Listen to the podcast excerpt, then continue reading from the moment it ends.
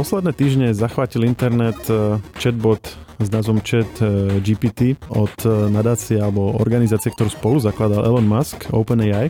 Zaujal tým, aké vierohodné a obsiahle odpovede dával na v podstate takmer akékoľvek otázky o tom, ako to bude fungovať a či je to naozaj také zázračné, ako sa to zdá, sa budeme rozprávať s výskumníkom z Ústavu informatiky Slovenskej akadémie vied Marianom Trnkom. Pán Trnka, dobrý deň. Dobrý deň aj na mojom osobnom Facebooku a všade som videl proste zaplavu screenshotov, že toto som tam napísal a toto mi to odpovedalo. Je to naozaj také zázračné, že je ten nový chat GPT od eh, OpenAI že niečo úplne iné, ako sme mali doteraz? No, ten vývoj v tej oblasti je veľmi prudký. Ten eh, chat GPT je áno, asi najdotiahnutejší, čo sa týka toho dialógu, pretože naozaj si dali na tom záležať, je to na tú úlohu stavané. Ale podobne ma ako zarazilo vlastne, alebo podobné výsledky dosahoval už aj Google s, s novým modelom Palm, ktorý sa volal, a kde naozaj akože to bolo tiež, už vtedy ma to zarazilo, že tie veci niekedy až zamrazili, pretože to vedelo riešiť úlohy typu vysvetliť vtip, hej. A to je ktorý projekt? Ten je verejne dostupný tiež? O, ten, pokiaľ viem, tak je tiež len k dispozícii. Ja som čítal len vedecký článok o ňom. Hej, to znamená, je to veľký model, ktorý natrenoval Google myslím, že na začiatku tohto roku alebo koncom minulého roku. A už vtedy ma zarazilo naozaj, že riešenie tých matematických úloh, hovorím, vysvetľovanie vtipov, čože vyslovene ako vec, ktorú by človek povedal, že, že odkiaľ to ten stroj môže vedieť, ale áno, zarazilo to aj mňa ako odborníka v tej oblasti. Hej napríklad aj zdrojové kódy. Ja som videl, že do, do chat GPT dávali ľudia mm, pokyn, že urobí aplikáciu na iOS, ktorá bude, ja neviem, počítať kalkulačku a on to napísal vlastne zdrojový kód, ktorý sa len upravil a skompiloval. Toto z môjho pohľadu je jednoduchšia úloha, ako vysvetliť ten vtip, hej? Pretože naozaj okay. tých, tých uh, textov, ktoré majú proste zdrojových kódov, v ktorých sú komentáre a vedia, ten systém teoreticky sa dá ľahšie pochopiť, že odkiaľ tú informáciu zobral, hej, lebo podobné úlohy určite už ľudia riešili a, a keďže to bolo natrenované na textoch, ktoré aj teda napríklad v zdrojových kódoch s komentármi, takže viem si predstaviť, že toto tam je tá väzba, ale áno, hej, aj to je určite akože veľmi zaražajúce a zároveň možno pozbudivé v tom, že možno veci niektoré budú riešiť stroje, ktoré doteraz musíme riešiť my ľudia. Je po, povzbudivé alebo, no, na druhej strane to je možno teda, odstrašujúce, že možno nás nebude už vôbec treba. Hej. A teda hovorili ste o tom, že teda uh, funguje to tým, že sa ten algoritmus na niečom trénuje, čiže ako to vlastne, ako to vlastne je? Um, Není to asi tak ako tie staré chatboty, že sa tam dala nejaká databáza odpovedí nie, na konkrétne otázky? Určite nie. Vlastne toto je postavené na, na modeli, ktorý je veľmi všeobecný a bol natrénovaný naozaj na množstve textov, ktoré podľa mňa si človek ani nevie veľmi predstaviť. Hej. Pokiaľ viem, tak použili 54 terabajtov textu, čož sa možno nebude zdať až tak veľa, ale až dokiaľ si neuvedomíme, že ja neviem, že slovenský jazykový korpus má 10 GB textu. Hej, to, to znamená, všetko, všetok znamená? text v Slovenčine, ktorý boli schopní zohnať, hej, a sú ho schopní zaradiť do databázy. A ja nepredpokladám, že v Slovenčine bolo napísané viac textu ako nejaký terabajt. Ja neverím tomu, hej. A oni vlastne pri tréningu tohto modelu použili 54 terabajtov všetkého textu, ktorý vedeli zohnať. Zo všetkých oni to znamená, jazykov. Zo všetkých možných jazykov použili, majú tam myslím, že viac ako 100 jazykov, ale teda primárne je to natrenované na angličtine, to znamená 9, neviem, 90 7-8% toho korpusu textového bolo anglického. A čo znamená, že natrénované? Teda je nejaká databáza textu, vy ste povedali, že koľko terabajtov, to znamená, to sú nejaké asi neviem, otvorené databázy alebo niečo, z čoho sa väčšinou sú to proste texty, ktoré buď sa vzťahujú z webu, že sú verejne dostupné a môžete ich použiť na podobné účely, plus možno majú samozrejme aj kúpené, dajme tomu knihy a podobne, proste ako tých tých zdrojov bude určite veľa. Samozrejme, tak, ako sme hovorili, že použili určite databázy zdrojových kódov, ktoré sú verejne dostupné, to znamená rôzne open sourceové projekty, ktoré majú zverejnené zdrojové kódy a podobne, plus samozrejme prepisy možno aj nejakých relácií, knihy. Čiže získali takéto veľké množstvo dát a to teraz uh, nejako akože ponúkli tomu algoritmu a potom sa dialo čo? No, ten algoritmus vlastne štandardne, alebo štandardne, Použite tam veľa, veľa rôznych algoritmov, ale, ale v princípe si to môžete predstaviť tak, že ten systém sa snaží, sa to volá, že v tej oblasti sequence to sequence, to znamená, že na vstupe má nejaký, nejakú sekvenciu dát a na výstupe inú a má sa učiť, že ako dostať z tej jednej sekvencie tú druhú a tu sa mu to často robí tým, že sa mu zakrývajú časti toho textu a on sa učí, ako doplniť tie zakryté mm-hmm. časti v tom texte tak, aby to robil čo najlepšie. Aha. Hej.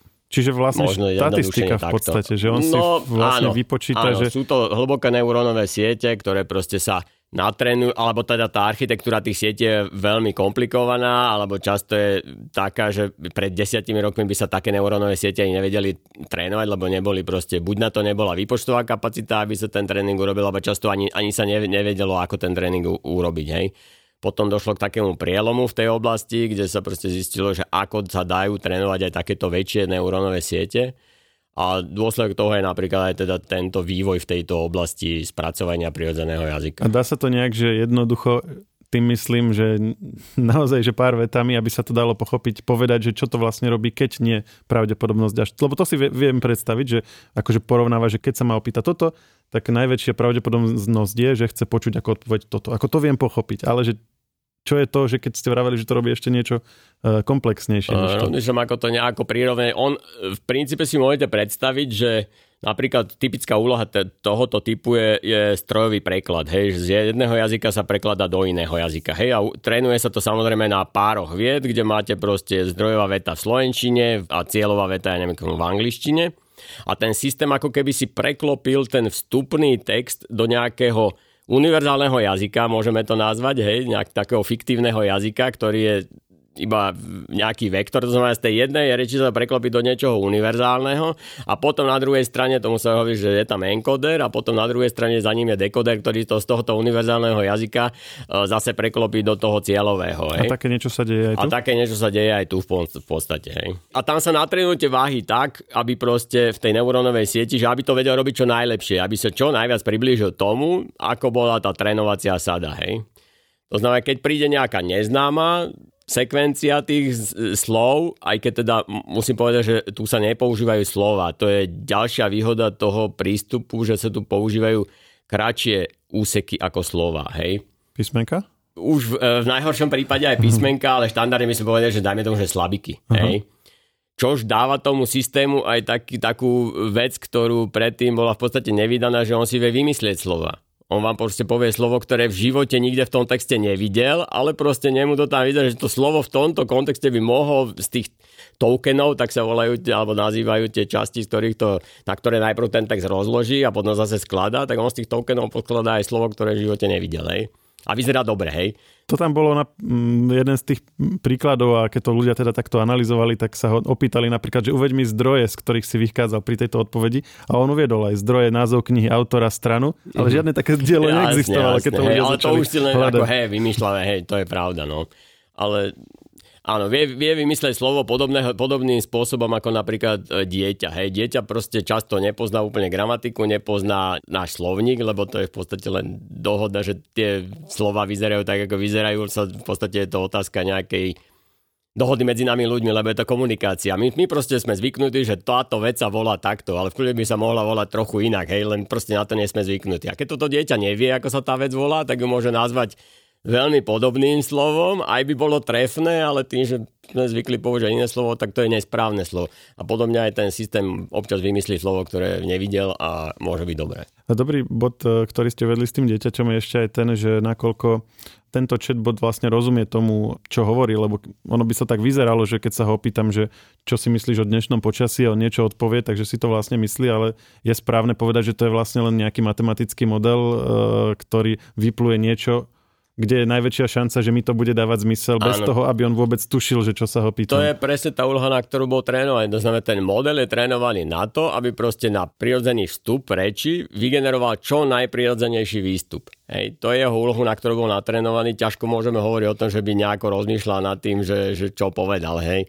Proste pre neho sú to proste na vstupe čísla, na výstupe zase nejaké čísla. Čo toto znamená? To, že tam nie je tá zložka toho, že chápe, o čom je reč. Lebo napríklad tomuto chat GPT skúšali sa ho pýtať nejaký ľahký matematický príklad, ktorý proste vypočíta kalkulačka za pár euro a on dal nejaké číslo, ale len preto, lebo videl, že keď sú príklady, tak za tým sú nejaké čísla, ale to vlastne vôbec nebol správny výsledok. No áno, to je presne o tom, že on to proste vygeneruje na základe tých dát, ktoré už videl, hej, ale napríklad niektoré matematické úlohy rieši veľmi slušne. Ja si myslím, že veľa ľudí na ulici, keby som sa ich opýtal podobnú úlohu, tak by možno ako malo problémy ju vyriešiť, lebo on bez problémov vyrieši úlohy typu, no alebo bez problémov Niekedy sa tam môže pomýliť, ale, ale v podstate rieši úlohy typu, že včera som si kúpil 20 jablčok, a mhm. dnes som z mhm. desiatich uvaril alebo urobil koláč a dve mi zjedli ešte deti, koľko mi zostalo jablčok, hej?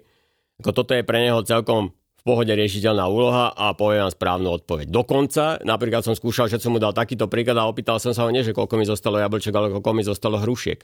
Hej? Aha. On mi povie, no o hruškách neviem nič, lebo si si žiadne nekúpil, ale keby si chce vedieť, tak jablček ti zostalo toľko. Uh-huh. Ale hovorím, ono je to dané aj tým, že že tým, že pre ten model robili ten reinforcement learning, to znamená, že ľudia hodnotili že tie jeho odpovede a dávali mu spätnú väzbu, že, že, že ktoré mhm. odpovede uh-huh. sú správne a nie. To, to je ako keby tá nadstavba nad tým GPT trojkou alebo tou 3.5 špeciálne pre ten chat GPT. Áno, čiže toto, o čom sa bavíme teraz, je vlastne e, chat GPT 3.5 ako nejaký vlastne vývojový, e, vlastne vývojová séria nejaký, nejakého chatbota, ktorý má ešte, ako ste vraveli, to ani nie, ale toho, ten že... E, GPT 3.5 je, je všeobecný jazykový model. Ale ten chat GPT je postavený na tom všeobecnom modele, ale s tým, že bol týmto spôsobom proste ešte špeciálne proste v tej oblasti sa používa termín fine-tuning, že bol proste doladený na túto úlohu toho, toho chatbota. A to sa robilo práve aj v spolupráci teda so živými ľuďmi, ktorým tomu systému dávali ako keby spätnú väzbu. Podobne ako dajme tomu v škole, hej, že, že keď ten žiak povie správnu odpoveď, tak ho pochválite, keď povie nesprávnu odpoveď, tak, tak mu povie, že to je zlé. A on tým, že dostáva tú spätnú väzbu, že kedy tie moje odpovede sú čo najprirodzenejšie a najlepšie, tak sa to naučí robiť lepšie. Ale ešte sa vrátim k tomu, ako sme sa bavili o tom dieťati, že to dieťa vlastne e, začína postupne rozumieť tomu, o čom hovorí a nie len vlastne reagovať mm. na mhm. nejaké podnety. Je toto ešte ďaleko? To, čo dnes vidíme, vyzerá vierohodne, ale v skutočnosti, no, keď si to rozmeníme na drobné, tak to vlastne je áno, len akože lebo tu si model. treba uvedomiť, že ten systém videl čiste iba texty, napríklad, hej? To znamená, nemu vôbec chýba nejaká vedomosť o tom, že tie, tie slova sa spájajú aj s nejakými reálnymi objektami. Hej? A to, to znamená, je možné dosiahnuť? Alebo... Teoreticky ako tá multimodalita by sa dala samozrejme riešiť, ale, ale momentálne je to ešte myslím, že celkom ako hudba budúcnosti, otázka je ako ďalekej, ale samozrejme to spojenie vlastne, aby bolo, dajme tomu, už len spojiť, že teda by videl k tomu textu aj obraz, hej, keď, keď vidíš, že keď sa hovorí, ja neviem, o jablčku, tak to jablčko vyzerá takto a tak ďalej, to znamená, to by prinieslo ďalší proste určite e, stupeň nových informácií alebo novú úroveň toho, že čo by sa ten systém bol schopný naučiť. Hej. No sú tie mm, nástroje ako Mid Journey a podobne, uh, Stable AI, ktoré vlastne generujú obrázky. To je v zásade niečo podobné. To je veľmi namiesto... podobné. Takisto je to že namiesto v podstate, textu dostali že na vlastne boli obrázky. proste mm. obrázky, často dajme tomu aj s textovým popisom a potom na zase na základe textového popisu vám vedia vygenerovať obrázok, ktorý bude zodpovedať tomu textovému popisu, dajme tomu. Hej je to veľmi podobná úloha, aj tie algoritmy, ktoré sa tam používajú, alebo tá architektúra tých neurónových sietí je veľmi podobná. A okrem iných na obidvoch projektoch robí práve OpenAI, takže to asi nebude náhoda, predpokladám. Tak áno, OpenAI sa určite venuje ako širokému spektru veci a potrebujete k tomu dáta, to je jedna vec a potrebujete samozrejme výpočtovú kapacitu, hej, pretože to v tejto oblasti je úplne e, jednoznačná proste výhoda, ak máte obrovskú výpočtovú kapacitu. Hej. A preto ma trochu prekvapilo, e, že, že s takýmto niečím prišla nezisková organizácia, aj keď teda za ňou stojí vlastne okrem iného aj najbohatší človek na svete, Hej. ale nie napríklad Apple, Microsoft, Google síce ste spomínali, ale práve toto sú spoločnosti, ktoré majú komerčné produkty e, tých, tých hlasových asistentov, kde by som akože najskôr čakal, že toto budú chcieť ponúknuť. A tie sú práve o, o, o vlastne generáciu primitívnejšie ešte tak, aj dnes. E, verím tomu, že sa tomu venujú, neviem, ako určite si myslím, že tie veľké firmy sa tomu venujú, minimálne napríklad ten Facebook sa tomu určite venuje, to znamená, ako, že tie veľké firmy určite vidia ten potenciál toho ale momentálne sa darí týmto, hej, to je zase druhá vec. Možno rok, o dva príde s nejakým prevratným nápadom niekto druhý a zase sa to posunie niekde inde. No. A je tento model, ktorý využívajú, teda tieto neurónové siete a živenie, alebo teda plnenie veľkým množstvom dát, je to niečo, čo očakávate, že by sme práve pri tých hlasových asistentoch mohli v budúcnosti vidieť? Alebo je to skôr taká, že, že hračka, ale že na to praktické využitie no, určite, treba trošku Určite to bude vec, ktorá sa bude používať. Hej, no. Ako, ešte to som možno zabudol povedať, že to množstvo tých, toho textu je úplne nepredstaviteľné. Napríklad si zoberte, že ako človek, ako koľko by som musel prečítať kníh, že aby som vlastne videl toľko informácií, koľko videl ten systém. Hej, proste to je úplne nepredstaviteľné. To znamená, na druhej strane, ako je No áno, ten stroj je to schopný proste. Ja ako človek nie som schopný prečítať ani, ani 5000 kníh, hej, nie to prečítať proste tých 54 terabajtov, hej. To znamená, ako to je tá výhoda tých strojov, že sú schopné proste relatívne rýchlo spracovať obrovské množstvo dát, hej. Ten model, myslím, od Google, ten Palm, tak to sa myslím, že ten tréning tam prebiehal, myslím, dva mesiace a na 6000 TPU jadrach, hej? Alebo jadrach TPU tých procesoroch, ktoré sú vyslovene špeciálne robené na, na trénovanie o, neurónových sietí. My keď sme trénovali náš GPT model, ktorý sme trénovali, neviem, na 10 GB textu, tak nám to trvalo na nejakej komerčnej GPUčke rádu o dva mesiace tiež. Hej. Ako sa rozmýšľa nad tým, ako dnes e, vôbec rozlíšiť takýto výstup od toho ozaj ľudského? Lebo tam hneď všetci ako prvé si premysle, pomysleli, že bude mi to písať seminárky na vysokej škole a referáty na strednej. Mm-hmm. Asi toto bude teraz téma a vlastne ono sa to spomínalo už aj, že OpenAI sa nad tým zamýšľa, ale z, z akademickej oblasti dá sa to vôbec nejako No je to naozaj že veľký etický problém a, a je to vlastne aj myslím jeden z dôvodov, prečo ten model OpenAI nezve, nezverejnilo, hej, že proste môžete ho používať, ale samotný model nezverejnilo.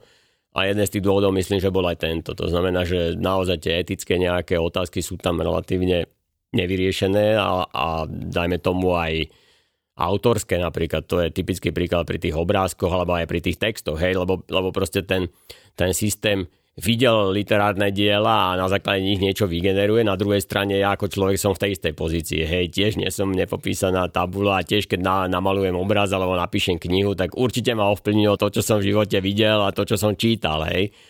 Takže to sú ďalšie také otázky, ktoré s tým samozrejme súvisia, ale áno, proste tie systémy sú schopné generovať či už obrázky, alebo text, alebo zvuk, hej, hudbu ktorá je veľmi dobrá a v podstate už nevieme ju nejakým jednoduchým spôsobom odlíšiť od toho, že, že, že to vygeneroval proste stroj.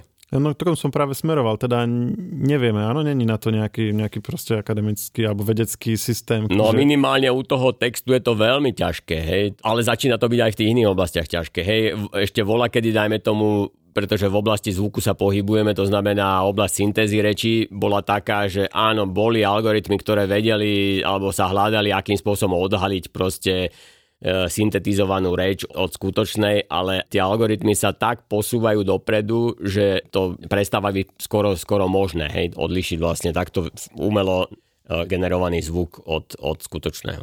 No ale to potom zásadne mení napríklad to, akým spôsobom sa budú kontrolovať e, No, fake news napríklad. Fake news, alebo, alebo aj povedzme školské práce. Do, doteraz už, už sa dali stiahnuť z internetu, ale minimálne sa dalo teda hodiť čas textu do Google a zistiť, či to z niekade pochádza, ale teraz, ano. keďže to je za každým unikátny ano. text, hm. tak e, toto sa už nebude No, to sú otázky, ktoré stoja pred nami, hej, a áno, budeme sa s tým musieť nejako vysporiadať. No. A aká je vízia do budúcnosti?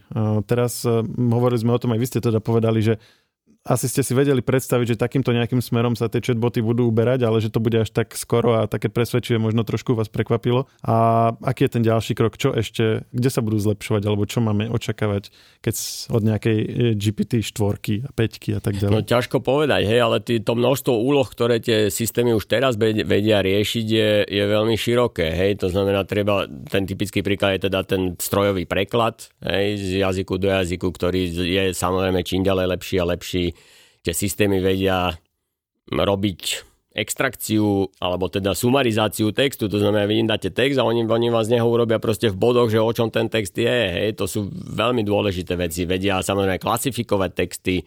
A stále sa bavíme o tom, že oni pracujú na základe nejakých matematických e, modelov, alebo keď to nenazvem pravdepodobnosti, tak nejakých ano. takýchto procesov, čiže stále oni nevedia akože tú pointu toho textu pochopiť, alebo tak. Smerujem k no, tomu, že či toto je, ľudského nie. Z že či toto ľudského je ako, nie. Alebo či sa na to vôbec správne pozerám, že je toto nejaká ambícia vôbec do budúcna? Áno, určite akože ambícia je, aby, aby ten stroj vedel pochopiť zmysel toho textu, čo už teraz možno sa nám zdá, že to tak je, ale podľa mňa ešte nie sme v tom stave, aby, aby sme to, toto mohli označiť ako niečo, že ten stroj chápe. A kedy by sme to tak mohli označiť? Nemyslím teraz časovo, ale že čo by, čo by musel dokázať, aby sme to vedeli... No už vyhľad... teraz, dajme tomu, však sú testy, ktoré sa snažia, nie Turingov test a podobne, že odlišiť človeka od stroja a podobne a ja si myslím, že už teraz by to dopadá, dopadá asi v tých testoch veľmi dobre, no. hej, ale tak si samozrejme môžu sa vymysleť uh, zložitejšie testy a tak ďalej, no. Ale áno, stojíme pred takou možno m, takým milníkom, ako bolo, keď ja neviem, počítač porazil Kasparova, alebo no proste naozaj sú veci, proste proste, ktoré sme si mysleli, že čo to je nepredstaviteľné a stalo sa to. No. Že či si náhodou vlastne nemus- nebudeme musieť sami nejako zadefinovať, že čo to znamená chápať hey. nejaký obsah. Že čo to znamená, že my ho chápeme, aby sme hey. vedeli potom hey. povedať, že no, či ten počítač... To znamená, to... ako, no. áno, určite toto je jedna z vecí, ktorá sa práve bude takisto riešiť. To znamená, že nájsť ťažšie úlohy, ktoré by vedeli ten stroj lepšie preveriť, hej, že tie jeho schopnosti. My napríklad používame podobný model na diagnostiku Alzheimera napríklad, hej? že ho využívame pri diagnostike Alzheimera z reči, hej, alebo teda Alzheimerovej choroby z reči. Podobný model myslíte čoho? Jazyka. To znamená, štandardná diagnostika sa robí tak, že tí ľudia väčšinou vidia nejaké obrázky a majú ich pomenovať a robíme systém, ktorý by túto diagnostiku vedel robiť automaticky. To znamená, budete si môcť stiahnuť do mobilného telefónu aplikáciu, ktorá vám ukáže nejaké obrázky, vy ich pomenujete, potom tam sú ešte taký nejaký zložitejší obrázok, kde máte popísať, čo sa na tom obrázku deje, hej.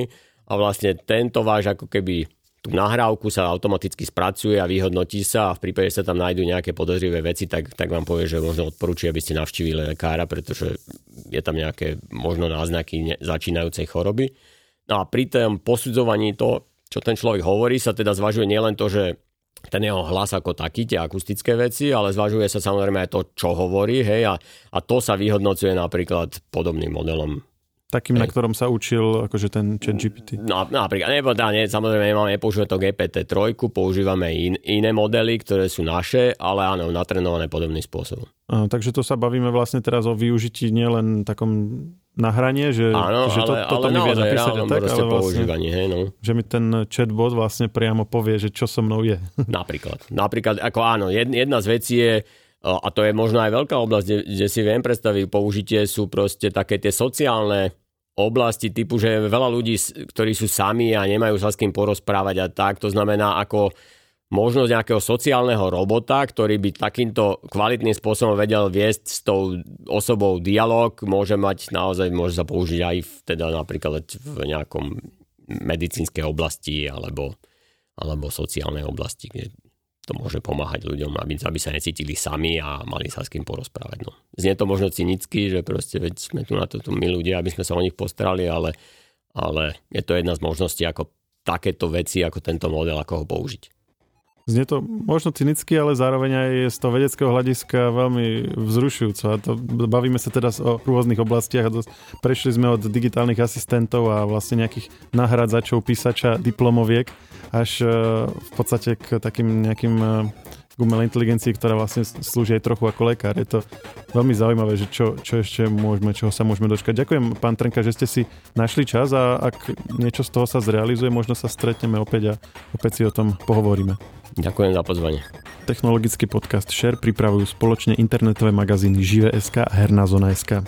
Podcast Share nájdete vo všetkých podcastových aplikáciách vrátane Apple Podcasts, Google Podcasts či Spotify.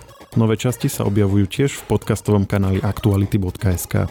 Ak nám chcete niečo odkázať, doplniť nás alebo sme povedali niečo zle a chcete nás opraviť, môžete nám napísať na podcasty.žive.sk. Ešte raz podcasty.žive.sk. Všetky maily čítame a na väčšinu sa snažíme aj odpovedať.